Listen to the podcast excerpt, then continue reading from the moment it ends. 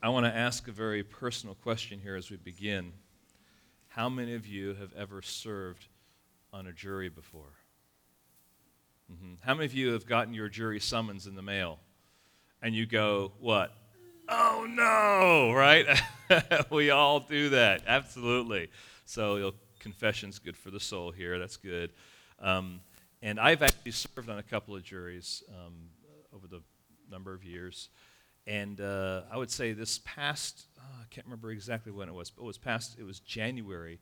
I had a jury summons, and I actually bumped it ahead six months. You know, you how, how to play that game, you're able to do that.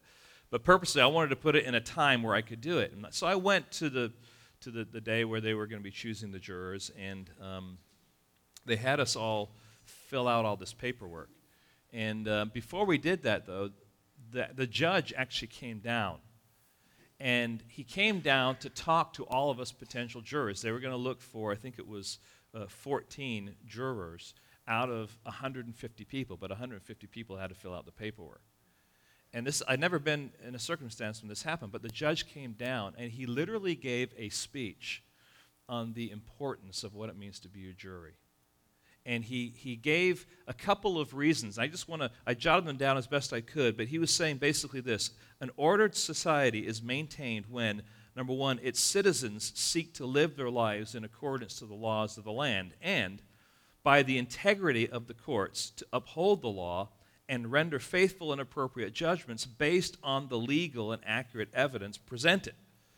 And he really stressed the importance of the function of you, the jury, in part of the process. In order for us to have a society like we have, a well ordered society, all the parts have to be in play. And I tell you what, I really respected how he came and encouraged and said, I know everyone's taking time out of their, their, their, day. Some of you, you know, are not getting paid today from work, and you know, this, but understand this is really important for our society. Well, I share that with you basically to begin our time to think through the importance of what is going on in this passage.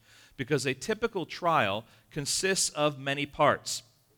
And they typically include um, the following you have an accusation. That's the whole reason why there is a trial, right? Someone is being accused of something. Then you have the next thing, and that is a defender. Someone who is then being accused, someone who is uh, going to be challenged and exposed. Um, all sorts of things are going to happen there. Then you have witnesses that are brought to bear witness to the case, to uh, what is being said, both on, on both you know, the positive and negative from the defendants and the, uh, the prosecutors. Then you actually have the accusers who sit um, in the trial, oftentimes saying nothing because the lawyers are taking care of it. And then ultimately you have a verdict. But some trials, you just have a judge that actually is the one that determines the verdict, right? So you don't have a jury, you just have a judge that his job is to listen to all the evidence, to hear all that is there, and then the judge actually gives the verdict. You can choose that. Um, that's one of the options in certain circumstances. But more often than not, we have you know, a trial by jury where you know, your peers are the ones that are actually um, determining the outcome of the case, and the judge in that context is there to make sure that the case is done in a proper way, in a legal way. And uh, so his role is really to kind of manage and make sure that things are done appropriately and by the rule of law. He is not judging himself. He may have an opinion, and it may be different than the jury, but it's the jury that actually determines what is going to happen. Okay? Now, the reality is, and the reason I'm walking us through this is because in John chapter 5, Jesus is on trial.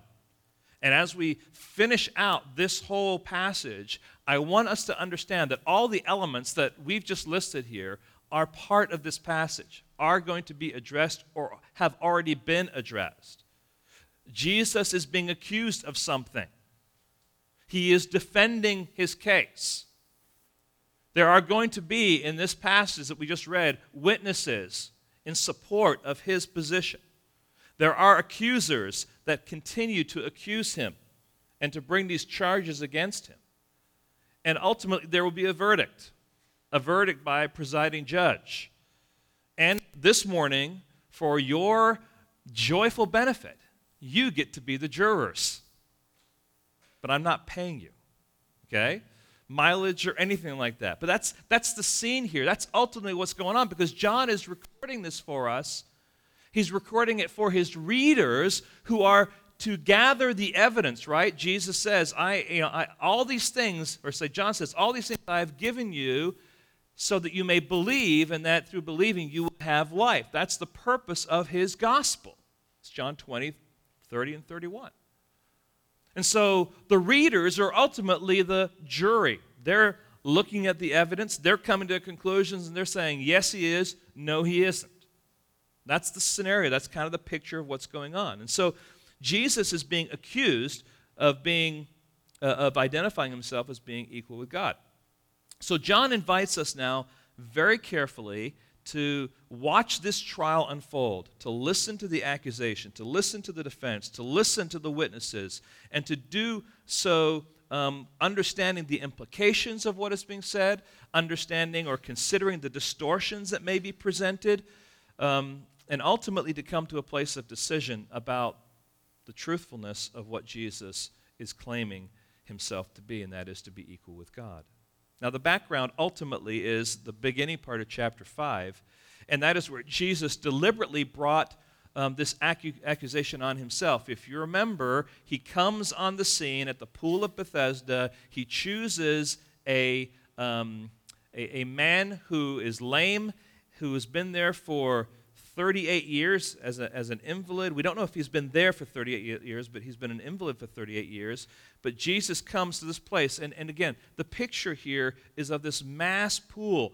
And the history, um, the people who have done archaeology have uncovered this pool, understood that there are actually ultimately two pools. And because there are so many people that gathered there, they actually put these, these coverings over uh, so that uh, those people that were waiting for the stirring of the water and the angel that apparently did that, you know, superstition, but all those people that were waiting would be protected by the rays of the sun. I mean, so there was, there was this, this, this gathering spot of hope and longing, and Jesus comes and asks the man, Hey, do you want to do you want to be well? And he says, Of course I want to be well. Well, that, that seems to be the appearance here. And Jesus says, Take up your mat and walk. And so the man does it. Now, although that is an incredible sign, and it, it is identified as a sign, Jesus is healing this man for a purpose. He's healing this man to bring attention to himself, and John tells us he's doing it on the Sabbath. And what happens is, as this man is walking through town with this mat on his shoulders, the religious leadership, or we'll call them the Sabbath police, challenge him. Why are you carrying this mat? Well, the guy that told me or sorry, the guy that healed me told me to carry my mat. Well, you know, they don't hear the heal part. They just see you're carrying the mat. And so they want to find out who this is. Who is this person that would dare defile the Sabbath? Well, this guy didn't know Jesus' name, but Jesus found him again, again in the midst of all these people, and, and talked with him and told him his name. And so this guy right away, boom, goes off and snitches on Jesus, tells these Sabbath police who Jesus is, and they then are coming to Jesus. But we looked last week, as they're coming, in their mind, they're already accusing him. They're already coming to conclusions because Jesus has broken the Sabbath and he answers their questions before they even begin to open their mouths. And the passage is interesting. We started out a little earlier in the chapters where they're intrigued with Jesus, and ultimately, in, early in chapter 5, they want to persecute him, but ultimately they want to kill him. There's this prog- progression that is going on here in this passage. So the Jews are seeking to kill him. I think that's verse 28 of chapter 5. And, um, um, sorry, verse 18, I should say, of chapter 5. This is why the Jews were seeking all the more to kill him, because not only was he breaking the Sabbath, but he was even calling.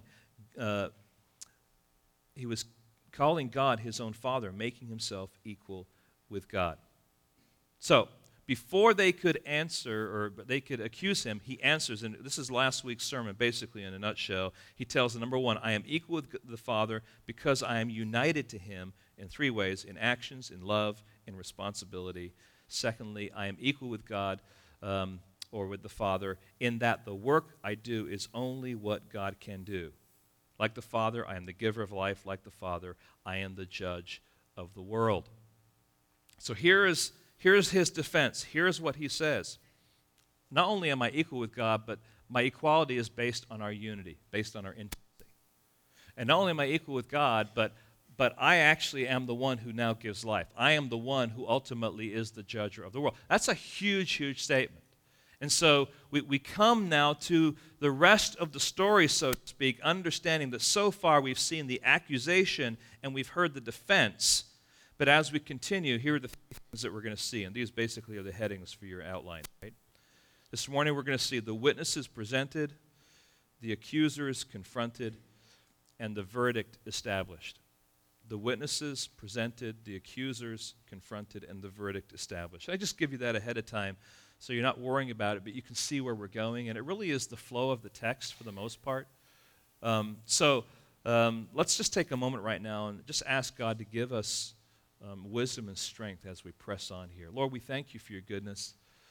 We are truly in awe and amazed, Lord, at John chapter 5 and the richness of it and the power of what it is that you have revealed through your servant John in recording these words and recording what Jesus is saying um, in his defense and in this trial. Uh, Lord, I ask that you would help us um, be humble before you, to be teachable, and Lord, to grasp what it is that you desire for us to know about you so that we can live for your glory. We ask in your precious holy name. Amen. So here's, the, here's what I want you to picture I want you to picture that we're sitting in a courtroom. Just kind of think along those lines. And there is a judge somewhere who is presiding over this case. And there's Jesus who's the defendant. He's given his defense. And the next thing that's going to happen are the witnesses, and they're going to come in one at a time as they are introduced by the defense. Okay? And there are off on the side the accusers, and the accusers are there snickering and sneering because they want Jesus dead. That's what they want. Now, there isn't really a formal trial going on, but Jesus is assuming that role and he's placing himself in that legal position as defendant. Okay, and that's going to really have a, a huge part of, of what's going on in this, in the words that he, he gives here, um, and uh, ultimately will clarify some things that seem to be contradictions, but they're not.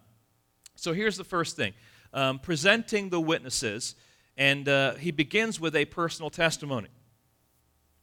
And, and notice what it says in verse 30 I can do nothing on my own. As I hear, I judge. And my judgment is just because I seek not my own, but the will of him who sent me. Verse 31 If I alone bear witness about myself, my testimony is not true. So Jesus has already given his testimony, he's already given his witness. That's what we looked at last week. But what he's saying now is this he acknowledges that his testimony alone is not admissible. His testimony alone does not stand. And he is identifying himself as a defendant who, although he can say what he is saying, his testimony alone is not sufficient for a legal verdict. So he is humbling himself into the context of courtroom procedure. So here we just have a wonderful picture here of Jesus in his humility. Okay? So he's not saying that his testimony is not true, although he says in verse 31 if I alone bear witness about myself, my testimony is not true. Might want to put in there not valid for the courtroom. It's not that his testimony isn't true, it's just that it's inadmissible. Get the distinction there? Because someone could just pull that out and say, see, even Jesus doesn't think that what he says is true. That's not what's being talked about here. This is courtroom language, it is inadmissible. And so what he's saying is his testimony alone cannot be admiss- uh, cannot be brought to bear. There must be some corroborating witnesses to establish and support the personal testimony given. So there must be another testimony. Verse 32 There is another who bears witness about me, and I know that the testimony that he bears about me is true. Well, who is that other testimony? Who is that other witness? Who is that other person? Is it John the Baptist? I don't think so because the next, the next witness is actually going to be John the Baptist. Is it someone else? Um, it seems here that what's being talked about is that this is the Father, and that actually all three of the next testimonies are really the testimony of the Father coming out in three different ways. In other words, He's behind it all. And the only testimony that really Jesus has with the Father is a personal testimony, which ultimately would be His testimony, so it would still be inadmissible. Do you understand that? In other words, Jesus is saying, I have this intimate relationship with the Father. I've explained that unity and that intimacy that we have, but it's my words. So we've got to step outside of my personal testimony, and I've got to come to you with now some corroborating testimony that ultimately is from the Father, but it's fleshed out in three different ways. And so um, we, we need to uh, look, for, at, first of all, at this other corroborating testimony, and we're going to start here with John the Baptist. So we begin at verse 33. You sent to John, and he has borne witness to the truth. Not that the testimony that I received is from man, but I say these things so that you may be saved. Now, again, there's some words here that are just um, maybe you know kind of a surprise as you as you read through them, but we got to understand it in its context what Jesus is saying you sent to John. In other words, um, Jesus does not need John's testimony to prove to himself that he is who he says he is. Right? I mean, Jesus knows who he is. He knows he's the Son of God. He knows he has this intimate relationship with the Father. So he's given this testimony not because he needs it, but because those who are there, who are listening, need to hear this testimony. His testimony is given now uh, John's testimony is given to corroborate um, this witness of Jesus. So, verse 35 He, John the Baptist, was a burning and shining lamp, and you were willing to rejoice for a while in his, in his light. The religious leadership was taken up with John the Baptist. If you read the, you know, the history of, of John the Baptist, even in the Gospels, you will find out that the religious leadership was actually okay with John the Baptist. They actually thought, hey, this is a cool deal. For 400 years, we haven't had a prophet in Israel, and all of a sudden, there is someone who is preaching repentance. He is he's acting like a prophet. He really is having an impact. People are coming to see him. They're kind of, you know, rubbing their hands saying this is great. The people are becoming more aware of their, their spiritual side, so to speak, and, and they're growing and they're getting baptized. You know, hey, this is good. Well, there's no need for us to organize anything. There's no need for us to publicize John's ministry. He's a breath of fresh air. But they were only willing to listen to him and to his testimony for a while. Let me paint the picture of what's going on here. Um, imagine there's a, there's a remote village, and in that village there is a church. And the people in that church are saying, Listen, you know, we haven't had a pastor here for a while. Uh, we want a pastor that's going to come and it's going to preach the word, a faithful expositor, someone who loves God, who's strong in the gospel. And they're like, yeah, that's who we want. We want that kind of a person. And so God you know, works his plan and brings a pastor to that church. And not only is the church celebrating, but so is the community. Our church in our community um, has this pastor. It's a wonderful deal, and they're thinking about all the things that can happen. They celebrate together, have a great, wonderful kind of kickoff Sunday, and, and really the first month or so, it's just going really, really well. And over time, though, this man comes and he begins to do what he's been asked to do, and he is faithfully expositing God's word. And the people, people are, are feeling complete, like this is a great deal. But as he exposits God's word, he begins to actually unpack it and press it home. And as he does that, people start thinking to themselves, oh, wait a second, um, what is he doing here?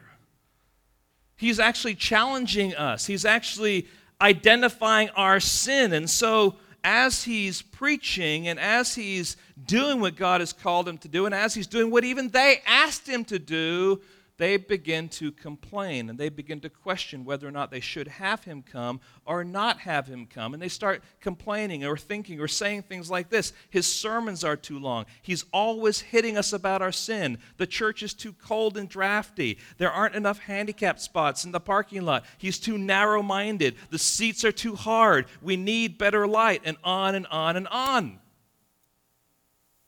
Now, I just, I just want you to think about it. There initially was this great awe and wonder and desire and, and longing for something, but when they finally found out what it was that they were asking for, they didn't want it anymore.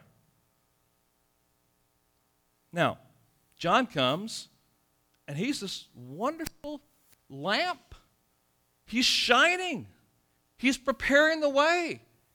And the religious leaders were like, this is, this is great, this is good. Look at all that's happening here.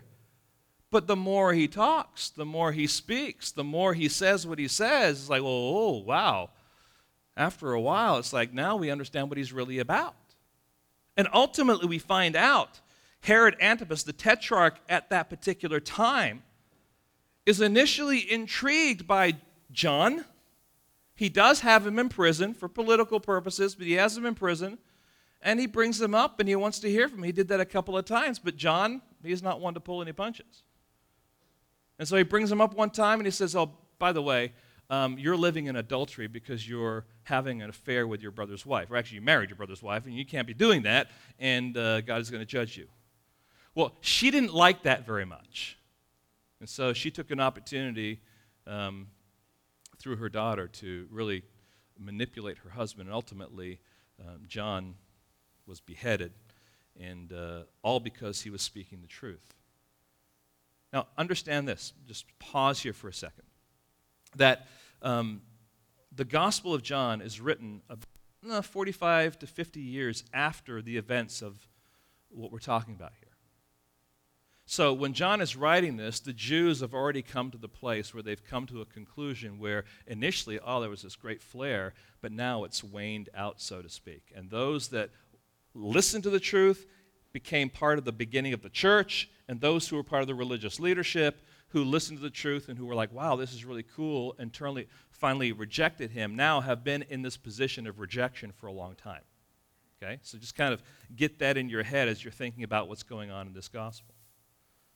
So, that being true, we are told from this gospel that John had been sent from God to prepare the way. He was also a burning and shining lamp. He was not the light, but he only came to bear witness about the light. So, John is a testimony. You listened to him, you came to him, you actually sent delegations to find out about him. Go back in the, in the passage there and look at verse 33. You sent to John, and he has borne witness to the truth. See that? He's saying, This is what you did. You sent a delegation. They said, yeah, This is good. But ultimately, you reject him. The one whom God sent was ultimately rejected by you.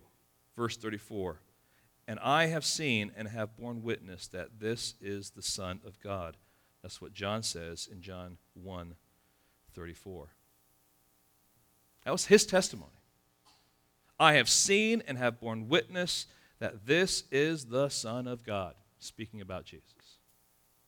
So they rejected that witness. Let's look at the second witness that he brings. Come on in, second witness. All right? Sit down. We want to hear from you. All right? These are the works of Jesus. Verse 36 But the testimony that I have is greater than that of John, Jesus says. His testimony was weighty but what I'm about to say is weightier still.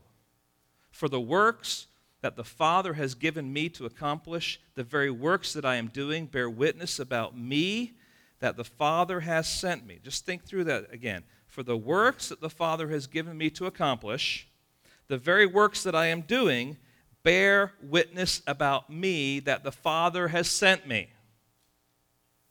I mean, he's very, very clearly presenting evidence to the fact that he is sent from the Father and he is fleshing out what he has already said about him being equal with the Father, united with the Father, and have been given these responsibilities as part of the function of the Godhead.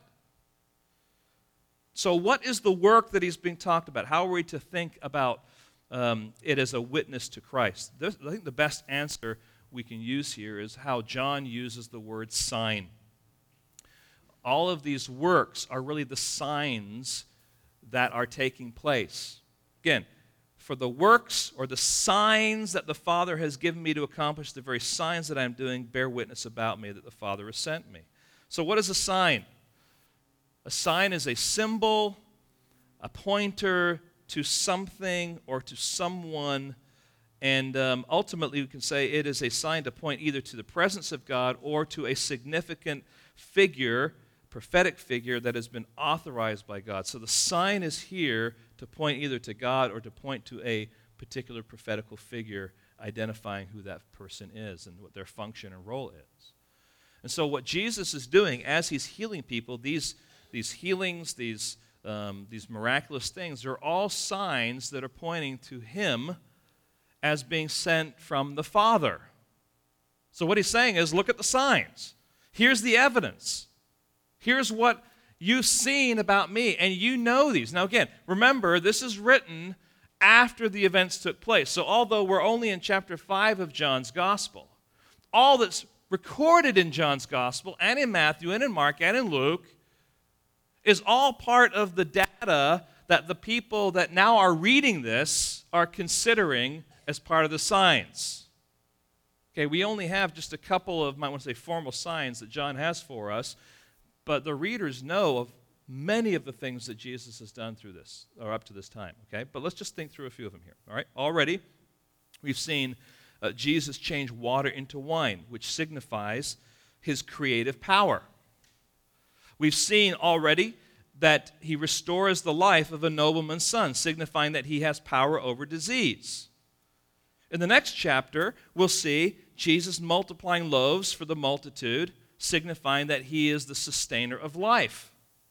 And then we'll find that he heals a blind man, signifying that Jesus is able to grant physical and spiritual sight. These are all things that are pointing to him as being the Messiah, as being equal with God, because they're all things that only God can do. Okay? Now, that's just a few of them. And then John lists, um, lists seven signs specifically in his gospel, but the word sign is referring to all the miracles that are taking place. They're all ultimately not an end in and of themselves.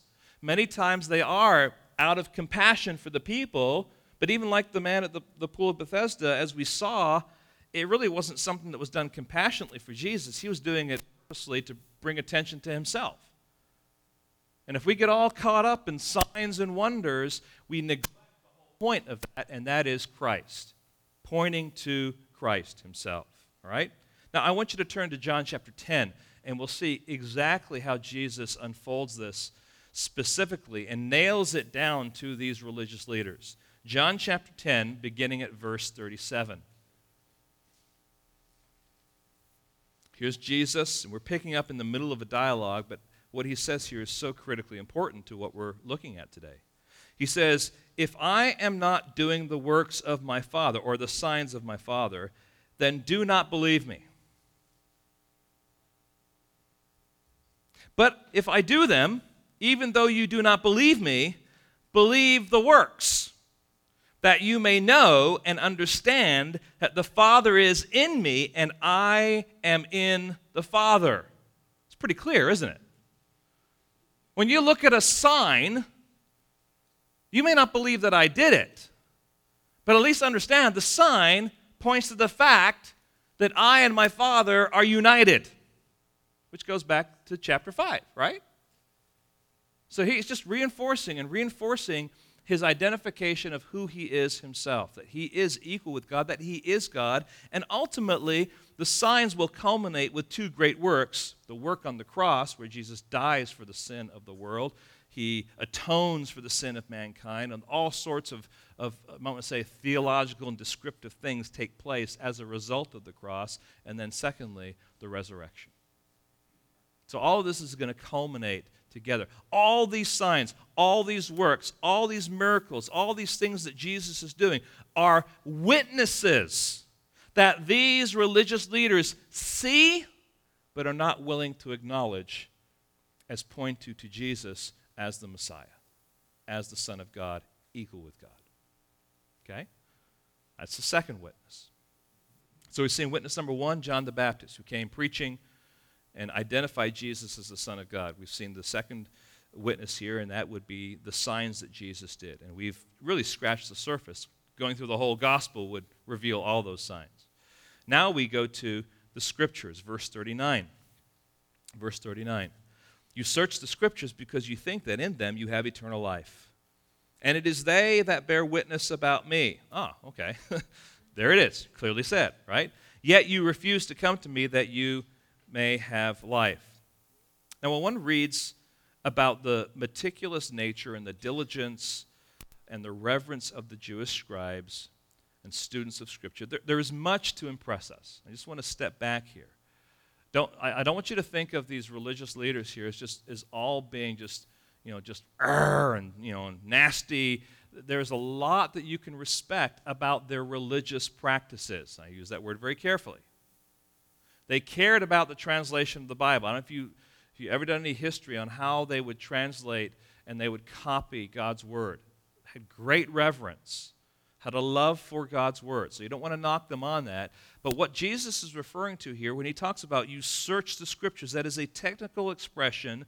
It is the Greek equivalent to a Hebrew word called darash, which literally specifically means to, to, to or refers to study and exposition of the Bible, talking about the Old Testament Torah uh, or the oral Torah, but the, the, the, Old Testament, the body of oral traditions that had come down through them. So there was this, this wonderful passion that these, these men had as they studied the Word, as they searched the Scriptures, as they exposed it, sought to understand it, and they applied themselves to that. Friends, that is good. But here's the problem. When, um, when our study of the Word of God becomes the end as opposed to the means. Now, understand, Jesus is speaking to the elite of the elite here. If these guys had degrees today, they would have, you know, PhDs from Hebrew University.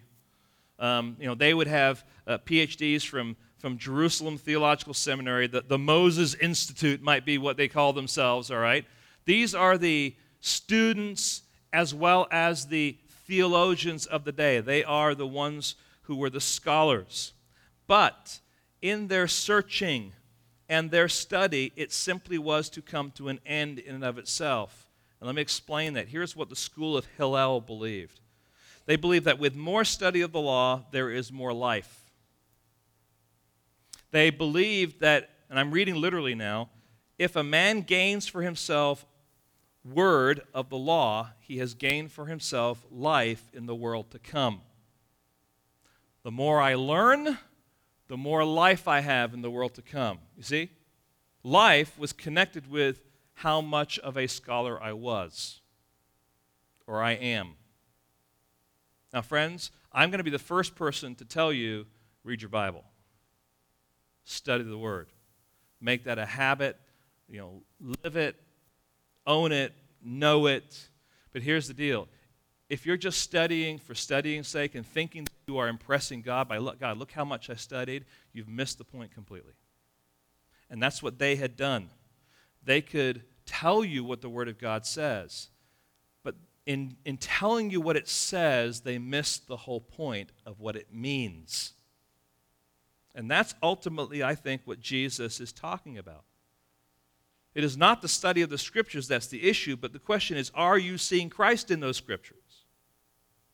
Or are you blind to the fact that Christ is throughout the Old Testament?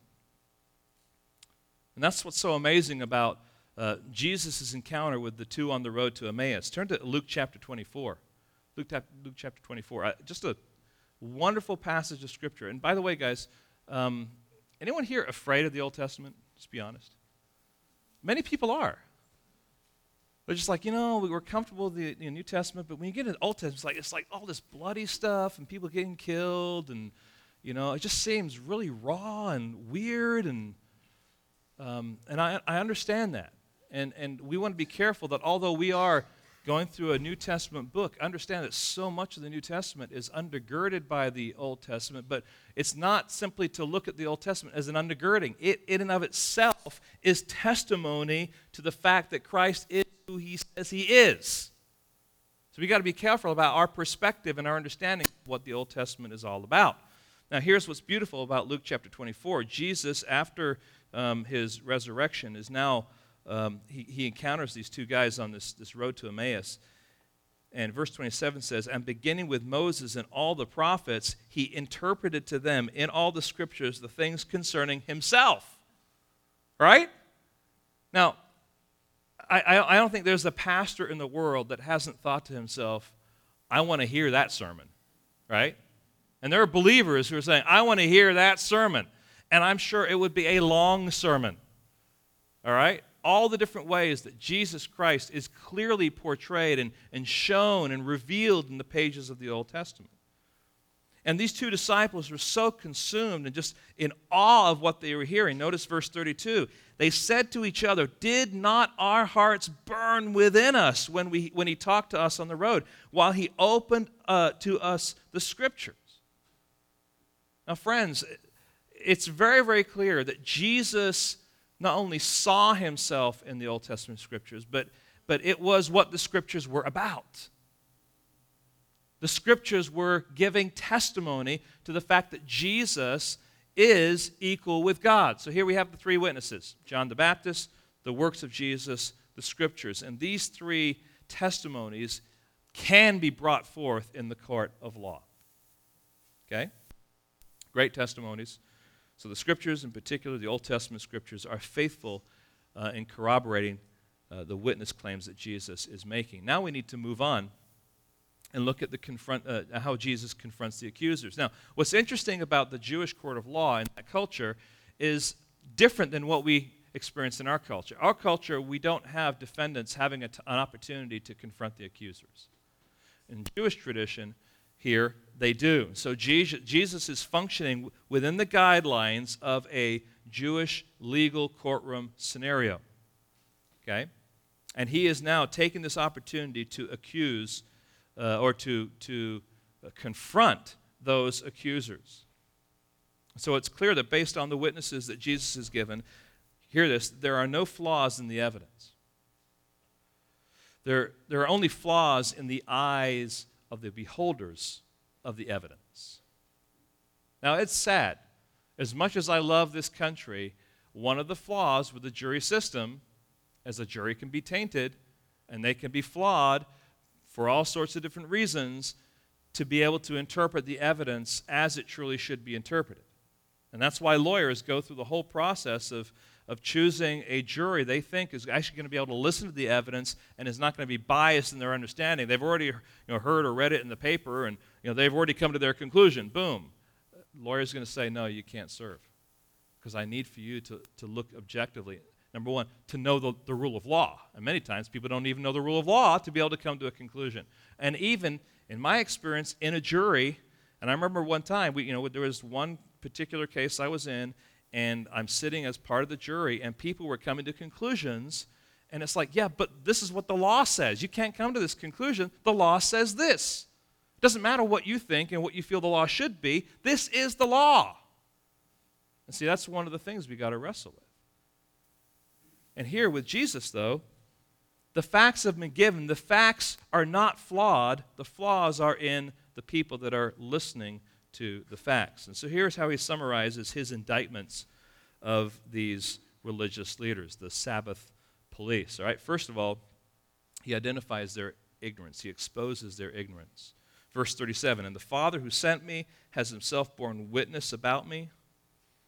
His voice you've never heard, his form you've never seen, and you do not have his word abiding in you, for you do not believe the one on whom he has sent. Now, just remember who he's speaking to here the spiritual religious leaders. He's saying, You guys are ignorant. You've never heard the Father's voice, you've never seen the Father's form, you've never had the Father's word abiding in your hearts. You are ignorant as to who he really is. You're truly ignorant of the Father. You think that you know the Father, get this, but the Father you imagine is not the Father that is revealed in Scripture. Now, friends, hear this. There's a lot of people that believe in God, right? But it's a God of their own making. And it may be a God that in their mind is under the umbrella of Christianity, but it's still a God of their making because it's not a God that is fashioned and shaped by what he reveals about himself. So, so God, in someone's mind, may not be truly the God of the Bible. And that's what he's saying here is you think you know the Father,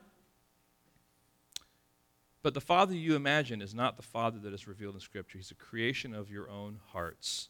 You're still in your darkness and you're in need of light. Now, that's a, that's a pretty scathing statement to the, to the Jewish leadership here. And it just gets worse.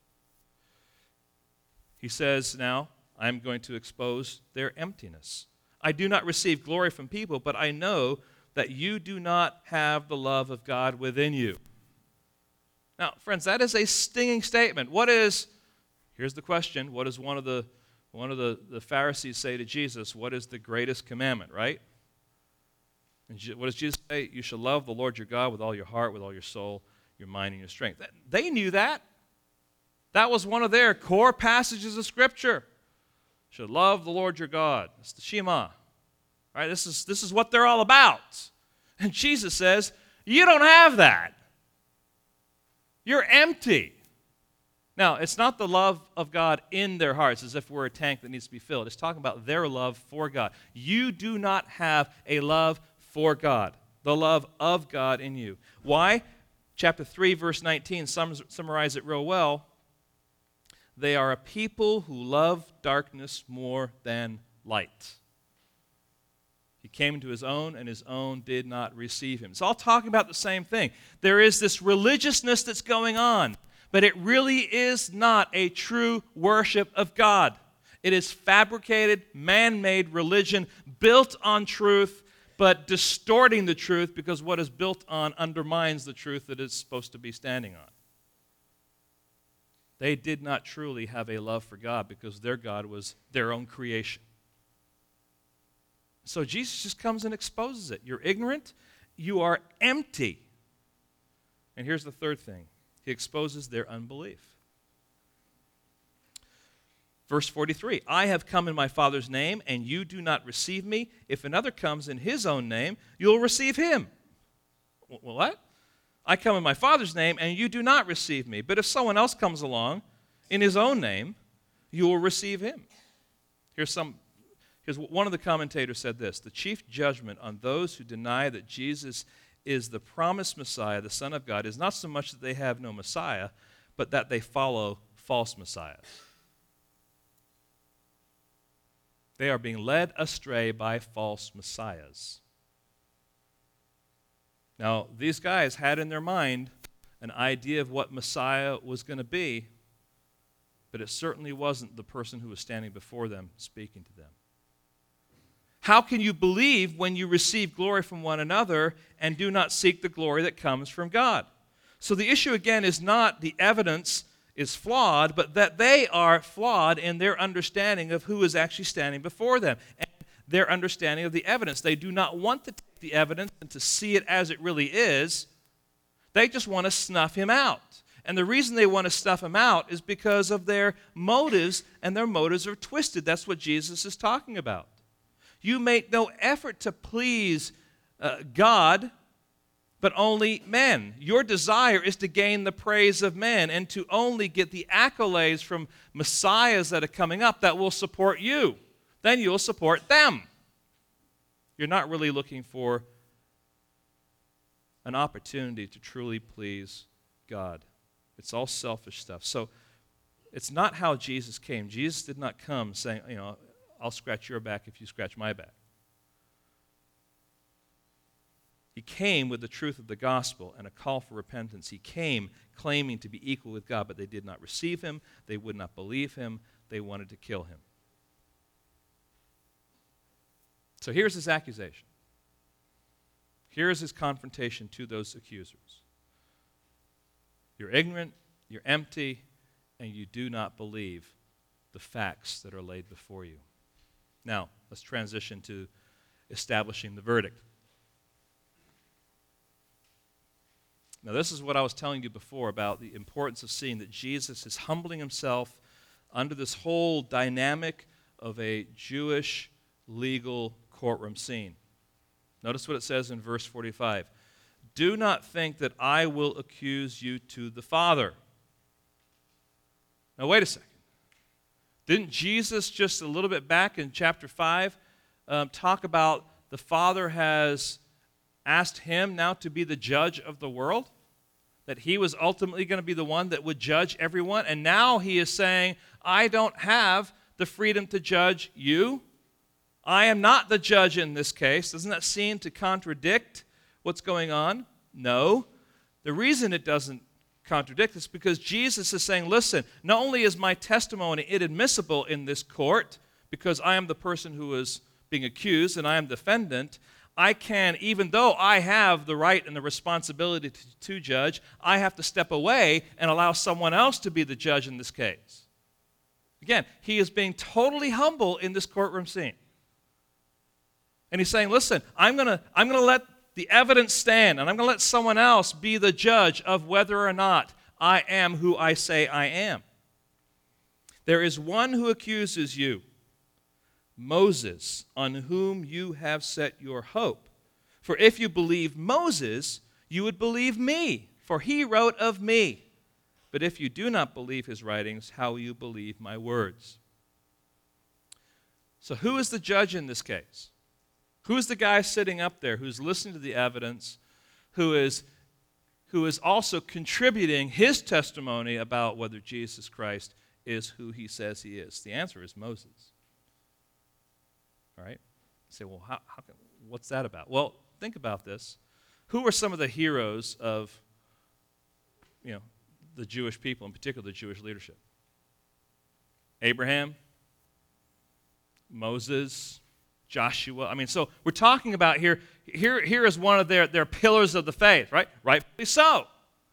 But Moses, Jesus says, even himself is bearing witness that what I am saying is true. So you have a choice either to deny me and Moses, all right, or listen to his testimony and listen to his judgment. He will, he will judge the Jews. Why?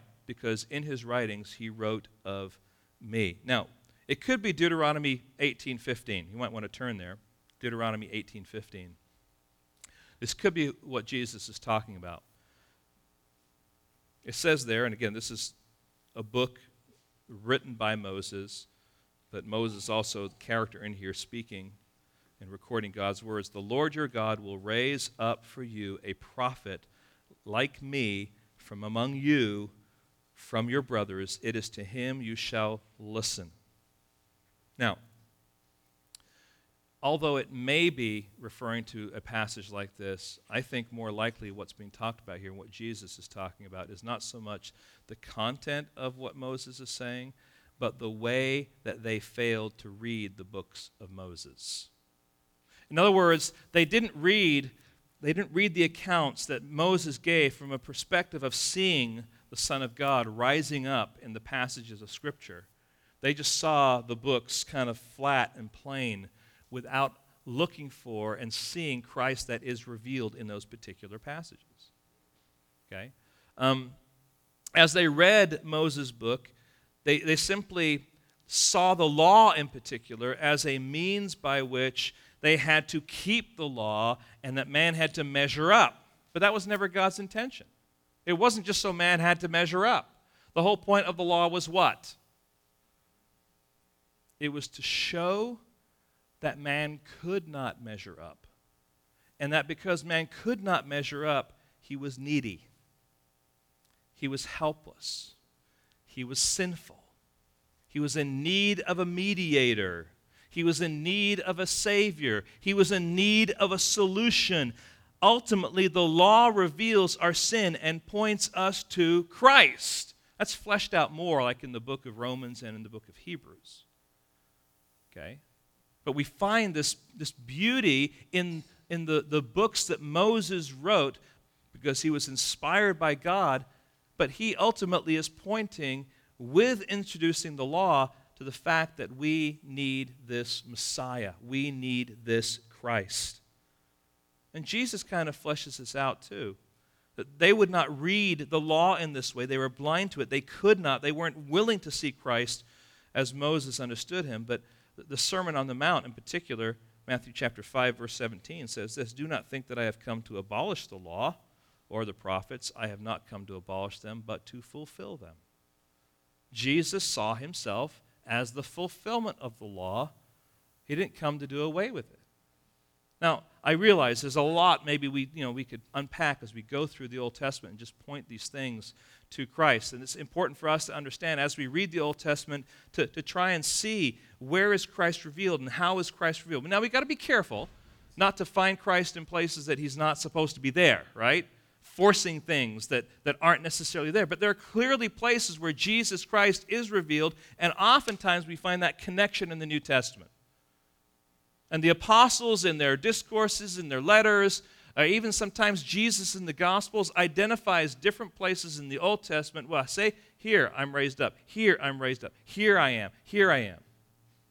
And looking for him and seeing him. And so ultimately, here, what we want to understand is that the judge is Moses, and the judge is looking down on these Jewish Sabbath police and he's saying, You are guilty of not looking at the evidence and judging this fairly. He is the judge. Now, the question is how is the jury going to respond? That's us. That's anyone who's reading this gospel. What kind of conclusion are you going to come to as to whether or not Jesus is who he says he is? Now, I want to finish up here with three, might want to say, concluding thoughts that kind of go back and, and wrap our hands around some of the themes that bring out of this. I think are also very helpful for us as we consider this, this courtroom scene, this beautiful, wonderful way that Jesus demonstrates himself as being equal with the Father in a legal way. Here's the first concluding thought consider the evidence. Nothing new here, except for the fact um, I want to share this quote. But, um, you know, what is your verdict? As you look at the evidence that you're seeing, are you growing in your understanding of who Jesus is? Are you being solidified in your awareness that Jesus is not only the Son of God, but He is God? And the, the relationship He has with the Father and the Godhead, and who He says is actually who He is based on all this evidence? C.S. Lewis, his classic um, words penned so long ago are really appropriate here. Listen as I read. Actually, I think I have it up on the screen. I am trying here to prevent anyone saying that really foolish things that people often say about him. I'm ready to accept Jesus as a great moral teacher, but I don't accept his claim to be God. That is the one thing we must not say. A man who was merely a man and said this, this sort of things Jesus said, would not be a great moral teacher. He would either be a lunatic on a level with a man who says he is a poached egg. You can tell this is dated, right? Or else he would be the devil of hell. You must make your choice. Either this man was and is the Son of God, or else a madman or something worse. You can shut him up for a fool, you can spit at him and kill him as a demon, or you can fall at his feet and call him Lord and God. But let us not come with any patronizing nonsense about his being a great human teacher. Now, most of the religions of this world will say that Jesus was what? A great human teacher. Here's the evidence. It's laid out for you as we go through this gospel. Here are the witnesses. Look at the witnesses. Look at what they say. John the Baptist the works of Jesus, and then you have the scriptures beginning to end. Look at all the evidence. Now, ultimately, you have to come to a conclusion. From a legal courtroom scene perspective, you have to come to a conclusion based on the evidence. What say ye? Consider the effects. Is the next thing. If you believe the evidence to be true, consider the effects you will be viewed in the contemporary thought as a blasphemer of modern thinking because you believe that Jesus Christ is God, is equal with God, and is who he says he is. You see, the standard contemporary school of thought would say that's nonsense. And so when you say, I believe in Jesus Christ, you are blaspheming, you are being disrespectful to scholarly thinking. And the second thing there would be you'll be labeled as simple minded. Because, you know, I guess if you have to hold on to something like that to get through life, you know, if you need to believe in Jesus Christ as God, if that'll help you, you know, it's okay. I don't mind, you know. But you know what the people are really thinking? You know, too bad they're simpletons. So easily swayed by such foolish thinking. Guys, it's all manipulation. It's all defense mechanism. People may not think of it that in that way, but Jesus Christ has declared himself to be God, has shown himself to be God. The evidence is there, but if we embrace it, we do run the risk of going against modern thinking and being identified as simpletons who are not willing to think. So just own it. That's how people are going to treat you. Here's the last thing consider the implications of the enemies. And friends, this one really, I really thought through this a lot and just was really challenged by it personally. In John 5, Jesus describes the perversion of religion that can no longer hear God's voice. That's what he's saying. It's a religion that knows the scriptures and uses them to defend all kinds of wrong things. There's a story about a community that was established and built in the wilderness alongside a canal. And the canal was there to bring water and life. Lots of time, lots of money, lots of energy, lots of effort, lots of planning, lots of expense um, was, uh, was given to establish this canal and to build then a community out in the wilderness around this canal. Lots of sacrifices were made. Many died. The canal was cut through both mountain and desert. But the great irony is, over time, the canal became dry. And because its walls were there and they still conveyed evidence of the canal, the community still existed and people still um, wanted to remember the canal and the, the water that was there. And uh, before long, they would, they would you know, erect these little shrines along the way to remind themselves of the canal and all the people that had worked so hard and all the people that had died. And the people continued to service it and make sure it was painted and looked good and all that kind of stuff. But now it was simply a historic thing. This is the canal that used to bring water into this community. It was the beginning of, of this wonderful place that we have. So many people in history labored to make this possible. And we need to teach our children about the canal. And we need to, to, to encourage our younger people to be initiated into the canal club so they will teach their children as they get older about the importance of this location and, and this canal and, and all that it meant and why this is behind our community. But each generation seems to lose a fraction of the true vision of the canal as time goes by.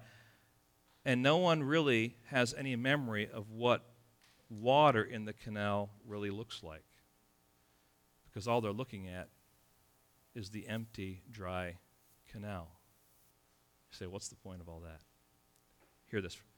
The possibility always exists that my life, my church, my tradition, my denomination, even my Bible will become relics of religious curiosity instead of living instruments of God. In other words, the whole point of the canal was what? To bring refreshing, life giving, cool, satisfying water. Take away the water, you have nothing. It is very possible that we can be putting on all the forms that come with what it means to have life giving water, but not have life giving water, but all the forms. Friends, that's what religion looks like. You know, the big cathedrals, nothing wrong with a cathedral in, in, its, in itself. It's a building, it's a place where people can worship. But the thing is, if people are not worshiping in those places, it's empty, it's cold, there's no life. And friends, if this is true of the Jews who were given the truth of God, breathed out by Him, certainly it's possible for us to have all the forms of godliness but have no power because we've abandoned the life giving water and fresh, refreshing, cool water that is the gospel, that is the life of Christ in us. And friends, I'm staggered by that reality.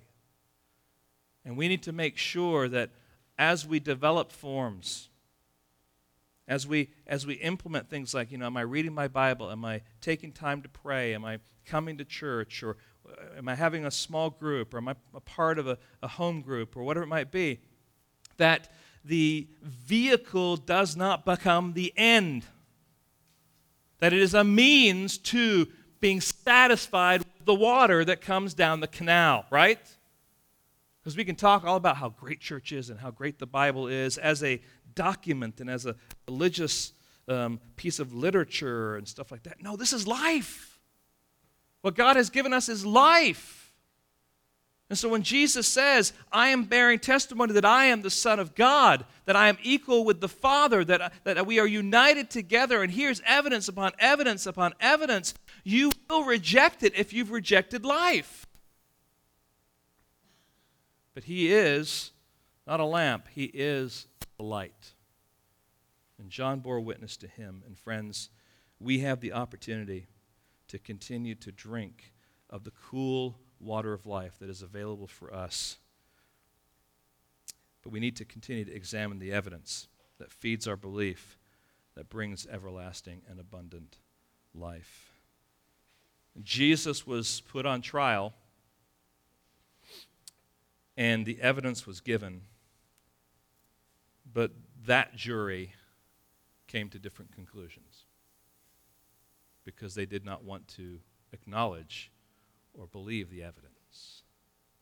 I trust that would not be true with you. That you would take God for who He says He is and see the evidence for what it really reveals. Lord, help us today. Um, this is not an easy text of Scripture, yet at the same time, Lord, it is a wonderful text of Scripture. I, I want to just thank you, Lord, for a passage of Scripture that I really was not aware of. Oh, I've read it. you know that. And I think we would all say the same thing. We have read this, but we have maybe not understood the importance of John 5 as being a, a, a wonderful self disclosure on your part a demonstration of your humility to be willing to be put under the, um, the confines of a Jewish trial, giving testimony but not allowing it to be admissible. Humbling yourself, although you are the judge, to not be the judge in this case of yourself, but allowing someone else to judge. Lord, you've, you've, you've laid that all out there for us to see. And Lord, I, there, there's so much more as we, as we go and we chew it some more and as we dwell in it some more and even as we talk more about it in home groups and just amongst ourselves, Lord, would, would you allow John chapter 5 to be significant in our lives so that when we think of you, we think of you truly as being the Son of God and equal with the Father, not just in theory, but because we've seen it revealed in your word and that we are confident and we are sure and we're certain, Lord, that this is true. Because those who come claiming to have a truth do not look at the evidence and will challenge you in your claim to be equal with God. Lord, help us to be ready to defend and to speak the truth. Lord, not that you need us fighting for you. You will always bring glory to yourself. But Lord, you have called us to be faithful witnesses of what we know to be true. So, Lord, help us today in our own growth, in our own understanding, but Lord, also as we flesh out the gospel in our lives, to have this arsenal ready to go, to declare you as the wonderful Son of God that you are, completely and totally and fully intimate, united and equal with the Father. Help us, Lord, today, we ask in your name.